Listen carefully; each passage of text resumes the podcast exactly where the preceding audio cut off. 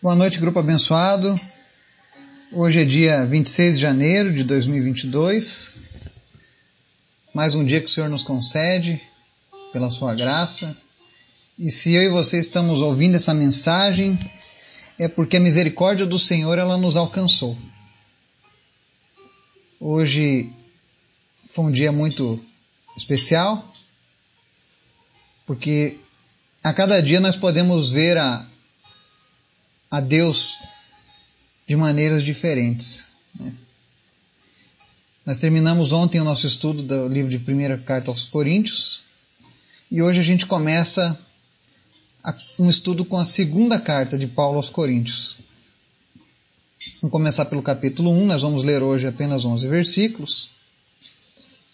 E o tema de hoje traz respostas para um dos assuntos talvez mais recorrentes na vida do cristão. Muitas vezes as pessoas se perguntam por que eu tenho tantas lutas, né? Por que Deus permite que tenhamos às vezes tantas lutas? Muitas pessoas fazem essa pergunta. Se você ainda não teve uma luta que te levou ao ponto de quase desistir, talvez você ainda não tenha feito esse questionamento. Mas eu posso falar abertamente que eu já tive algumas boas lutas, algumas boas batalhas ao longo da minha caminhada com Cristo. E até mesmo quando eu estava sem Cristo. E hoje nós vamos ver aqui a explicação de Deus. E vamos entender que compreender isso vai fazer toda a diferença quando essas lutas vierem nas nossas vidas. Hoje nós vamos falar sobre 2 Coríntios 1, quando nós somos consolados para consolar. Amém? Antes da gente começar o estudo, quero convidar você para a gente estar tá orando e intercedendo pelos pedidos lá do grupo, pelas pessoas. E se você tiver algum pedido em especial, coloca aqui no grupo para a gente. Vamos orar? Obrigado, Jesus, porque tu é sempre bom. Nós te amamos, nós te adoramos, nós te exaltamos. Como é maravilhoso, Senhor, andar nos teus caminhos. Como é maravilhoso, Senhor, termos os teus mistérios revelados ao nosso coração. Como é bom, Senhor, sabermos que fazemos parte de um grande plano, de sabermos que o Criador do universo, aquele que tem todo o poder nas suas mãos, tem olhado para nós Obrigado, Jesus. Obrigado pela tua decisão de morrer naquela cruz por cada um de nós. Nós te amamos, Jesus. Nós te exaltamos. Nós queremos a cada dia andar mais e mais contigo. Perdoa, Senhor, as nossas falhas, os nossos erros, os nossos pecados, tudo aquilo que nós fizemos que não te agradou. Mas a cada dia que nós possamos estar mais próximos de Ti, Senhor. Quero te apresentar em especial as pessoas que nos ouvem agora, as pessoas do nosso grupo. Visita cada uma delas, Senhor Jesus, e manifesta o teu poder, seja curando, seja libertando, seja salvando. Que ninguém pereça, que ninguém parta sem a tua salvação.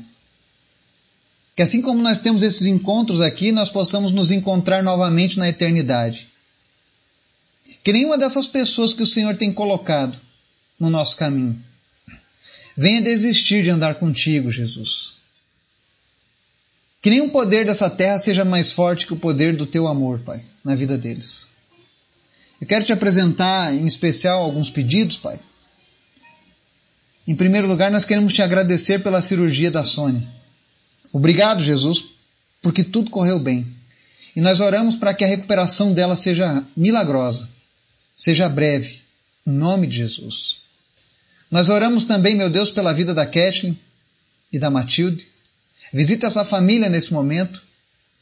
E, Pai, em nome de Jesus, vem restaurar tudo aquilo que foi tirado pelo inimigo.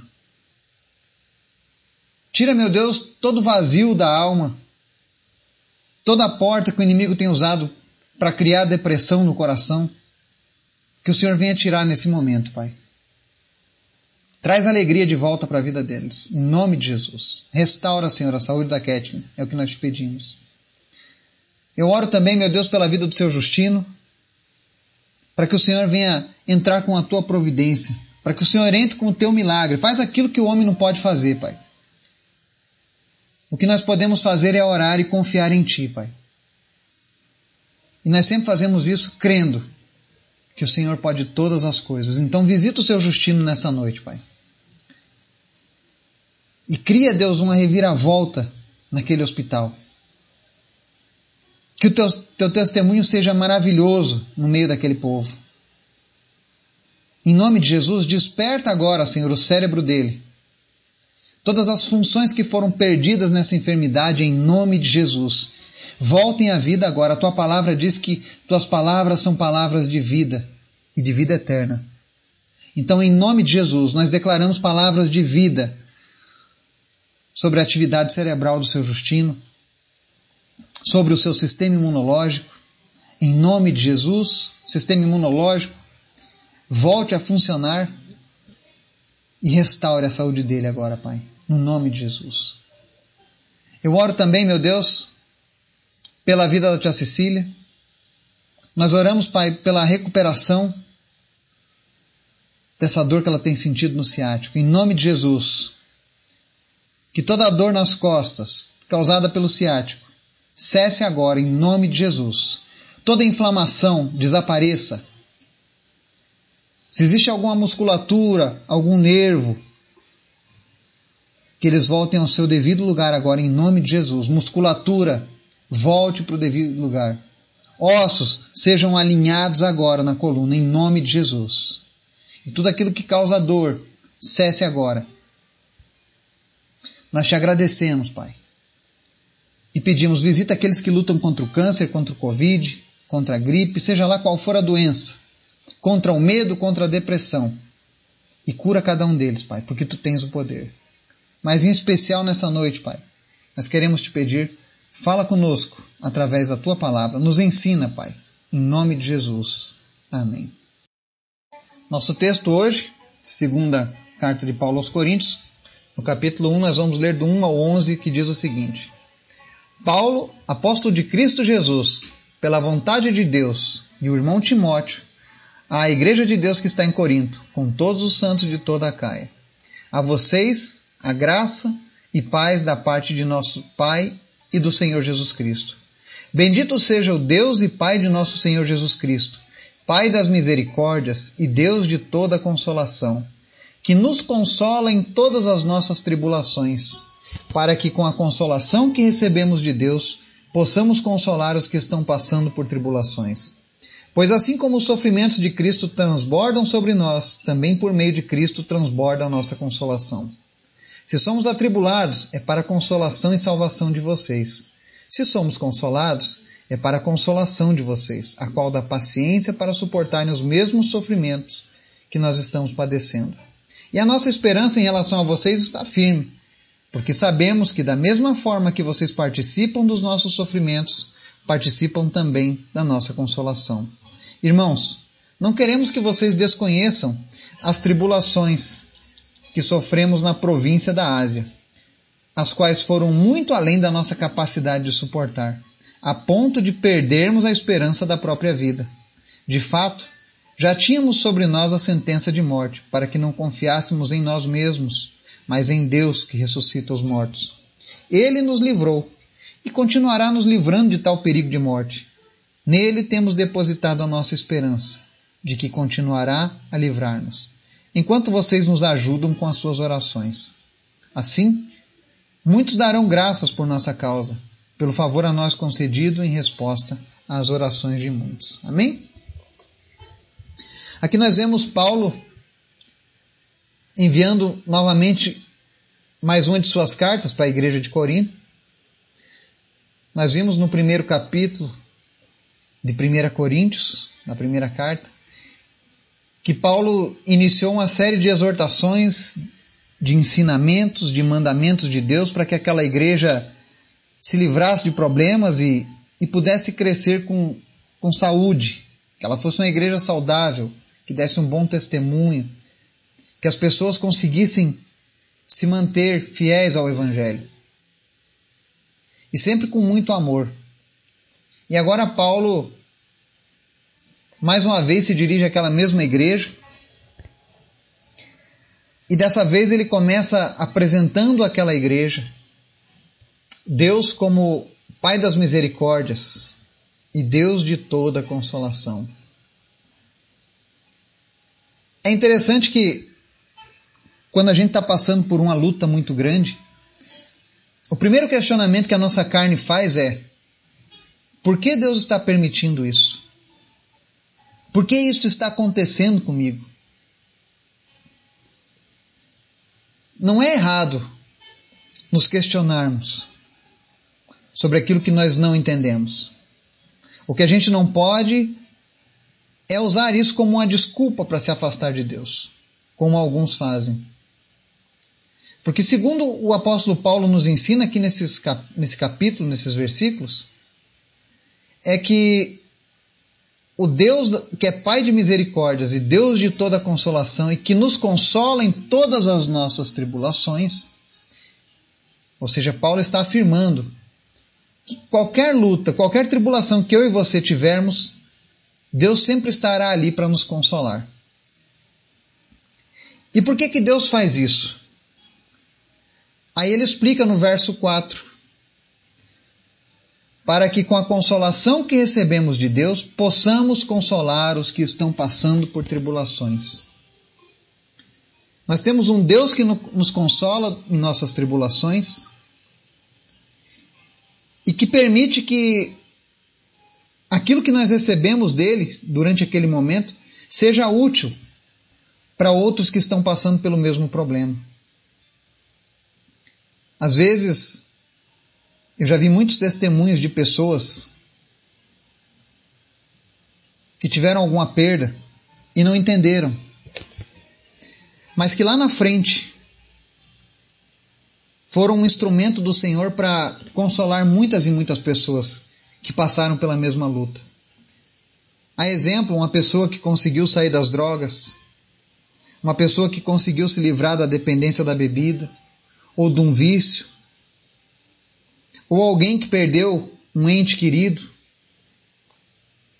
uma mãe que perdeu um filho e que no momento não entende aquilo. Mas vale a gente lembrar que Jesus falou que no mundo nós teríamos aflições, mas que tivéssemos bom ânimo. Jesus nunca prometeu que a nossa vida ia ser sempre um passeio tranquilo, um mar de rosas. Não. Ele falou que nós teríamos lutas, e aqui Deus está afirmando através da, dessas passagens que Ele permite que essas lutas aconteçam para que nós sejamos fortalecidos e aptos a fortalecer os outros. E Paulo entendia bem disso. Ele faz um resumo nos versos 4 e 5, dizendo que quando Deus permite as tribulações sobre o seu povo, é para que ele seja um canal de bênçãos por aqueles que estão necessitando de consolação. E nos versos 5 a 7 ele fala que quando nós somos participantes do sofrimento com Cristo, a gente também é participante da graça de Jesus. Ou seja, da mesma medida em que nós estamos aqui passando por uma luta, nós também somos cooperadores da graça de Deus na vida de outras pessoas. O evangelho ele sempre vem para demonstrar ao próximo que ele não está sozinho, que existe um Deus e que nada passa despercebido aos olhos desse Deus. Nos versos 8 e 9, ele diz assim: Irmãos, não queremos que vocês desconheçam as tribulações que sofremos na província da Ásia, as quais foram muito além da nossa capacidade de suportar, a ponto de perdermos a esperança da própria vida. Paulo está relatando algo que eles tiveram, que foi uma luta muito grande, aonde eles tiveram uma sentença de morte. Quando ele diz aqui, olha, a ponto de perdermos a esperança da própria vida, ele não está dizendo que perdeu a esperança no Evangelho, ou a esperança em Jesus ou em Deus, não. Ele está dizendo que perdeu a esperança da própria vida, ou seja, eles davam por certo que a vida deles seria tirada naquele momento. Tanto que ele diz assim no verso 9: De fato, já tínhamos sobre nós a sentença de morte. Mas ele explica na sequência: para que não confiássemos em nós mesmos, mas em Deus, que ressuscita os mortos. Paulo entendia que se chegasse ao, ao fato de que a sua própria vida fosse tirada, ele ainda assim não deixaria de confiar em Deus. Porque uma das promessas de Deus para mim e para você é a promessa da ressurreição. Ou seja, mesmo passando por lutas terríveis, Paulo ainda mantinha ânimo, esperança e fé. Porque ele sabia que nem mesmo a morte poderia segurá-lo. Porque a morte não seria uma vitória contra a vida de Paulo. E era isso que ele estava dizendo para a igreja de Corinto e para nós. Não importa o tamanho da luta que nós estejamos passando, Deus sempre oferecerá algo para nos consolar. E no caso de Paulo, o que consolava ele ali naquele momento era saber que ele servia a um Deus que tinha o poder de ressuscitar os mortos. Mas Deus é tão bom, tão maravilhoso, que no verso 10 ele diz: Ele nos livrou e continuará nos livrando de tal perigo de morte. Nele temos depositado a nossa esperança, que continuará a livrar-nos. Mesmo face a face com a morte, Paulo sempre depositava a esperança em Deus. Ele sabia que Deus poderia fazer alguma coisa. E a Bíblia está recheada de exemplos aonde Deus dá livramento aos seus servos para que eles possam desempenhar o papel que foi proposto por Deus. Foi assim com os jovens que foram lançados na fornalha, foi assim com Daniel, que foi lançado na cova dos leões. Foi assim com José, do Egito, que foi lançado numa, num buraco para morrer, num poço. Foi assim com Jeremias, com Isaías, com Davi, que era perseguido por seus inimigos. Então a Bíblia está recheada de exemplos, para que eu e você não venhamos a desfalecer diante das lutas. Mas existe uma chave especial aqui, nesses versículos que nós lemos hoje. E essa chave é o poder da oração. Desde que nós começamos esse trabalho nesse grupo, todos os dias nós temos orado. Todos os dias nós temos pedido a Deus, buscado a Deus. E não foram poucas as vezes em que nós recebemos uma resposta de Deus. E tudo isso porque Deus mostra a importância de buscar Ele da maneira correta e de buscar Ele em oração. Porque no verso 11 ele diz assim, Paulo: Enquanto vocês nos ajudam com as suas orações, assim muitos darão graças por nossa causa, pelo favor a nós concedido em resposta às orações de muitos. Paulo deixava claro para os coríntios, para os filhos de Deus, a importância das orações e que eles não deveriam cessar de orar por ele. E ele diz: Olha, muitos darão graça por nossa causa, por causa dessa resposta da oração de vocês. A oração que a igreja dos, de Coríntios fez lá no passado ecoa até hoje. Porque se nós temos essa carta, esse evangelho deixado para nós, é porque as orações daquela igreja, daquele povo, chegaram aos ouvidos de Deus. E Deus manteve Paulo até o fim do seu propósito. E Paulo não se sentia sozinho. Por mais que ele fosse levado além da sua capacidade de suportar, Paulo não se sentia sozinho, porque ele sabia que tinham pessoas que estavam orando por ele. E ele sabia que o Deus que nós servimos é um Deus que responde às orações. Se o Evangelho chegou até nós hoje, foi porque pessoas se comprometeram creram a ponto de continuarem incessantemente orando a Deus. Então não deixe de orar. Ainda que pareça impossível, imaginem vocês a época em que Paulo compartilhava o evangelho era uma época em que aquilo era proibido. Pessoas eram mortas por conta do evangelho, eram perseguidas até a morte. E ainda assim, Segundo a própria Bíblia relata, Paulo compartilhou o evangelho em toda a Ásia, em toda a parte do mundo antigo, em uma grande parte da Europa. E ele não tinha internet, não tinha avião, não tinha carro, não tinha telefone. E ainda assim, um homem apenas fez tanta coisa. Mas ele não fez sozinho. Existiam pessoas que estavam ali, orando, intercedendo, clamando a Deus para que a graça continuasse alcançando outros povos. E esse pedido que Paulo fez à igreja de Corinto continua até hoje.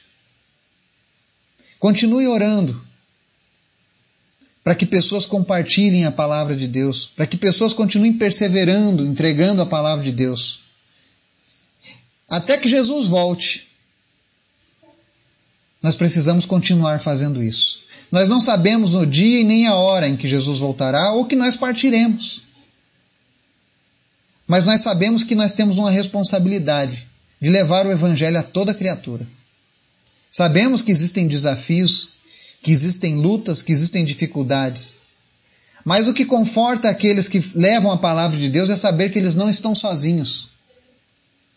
Você vê que Paulo, em suas cartas, ele era muito amoroso. Ele tinha um grande amor por aquelas pessoas. Porque imaginem vocês Paulo chegando depois da, de uma jornada na Ásia, onde ele enfrentou uma sentença de morte, em que ele quase morreu. Eu não sei você, mas eu, quando eu, eu leio esses versículos, eu me emociono. Porque eu imagino o Paulo diante de uma sentença de morte, preocupado, sim, mas por outro lado, confiante que existia um povo que amava ele, orando por ele, para que ele voltasse em segurança. E me admiro se não faziam uma grande festa quando Paulo chegava diante daquele povo, quando eles viam Paulo chegando novamente com vida. Eu creio que eles olhavam uns para os outros e diziam: Olha, as nossas orações têm funcionado. Paulo voltou mais uma vez. E Paulo também, grato, porque aquele povo estava lá, se colocando na brecha, lutando por ele, para que ele continuasse fazendo a obra. Então, ore pelas pessoas que compartilham o Evangelho. Estejam elas aonde estiverem. Se estiverem comprometidos com a palavra de Deus, ore por essas pessoas. Porque elas precisam das suas orações. Ninguém é um super-homem, ninguém tem superpoderes, nós temos as dificuldades, saúde, dificuldade financeira, dificuldades alguns possuem na família, alguns sofrem perseguições. Eu conheço algumas pessoas que pregam o evangelho em países onde há uma perseguição. Eu vejo a dificuldade quando morre um desses pregadores e a viúva não tem nada porque tudo que eles tinham era pregar o Evangelho. Eu sei que eles não reclamam disso, jamais vão reclamar, nunca.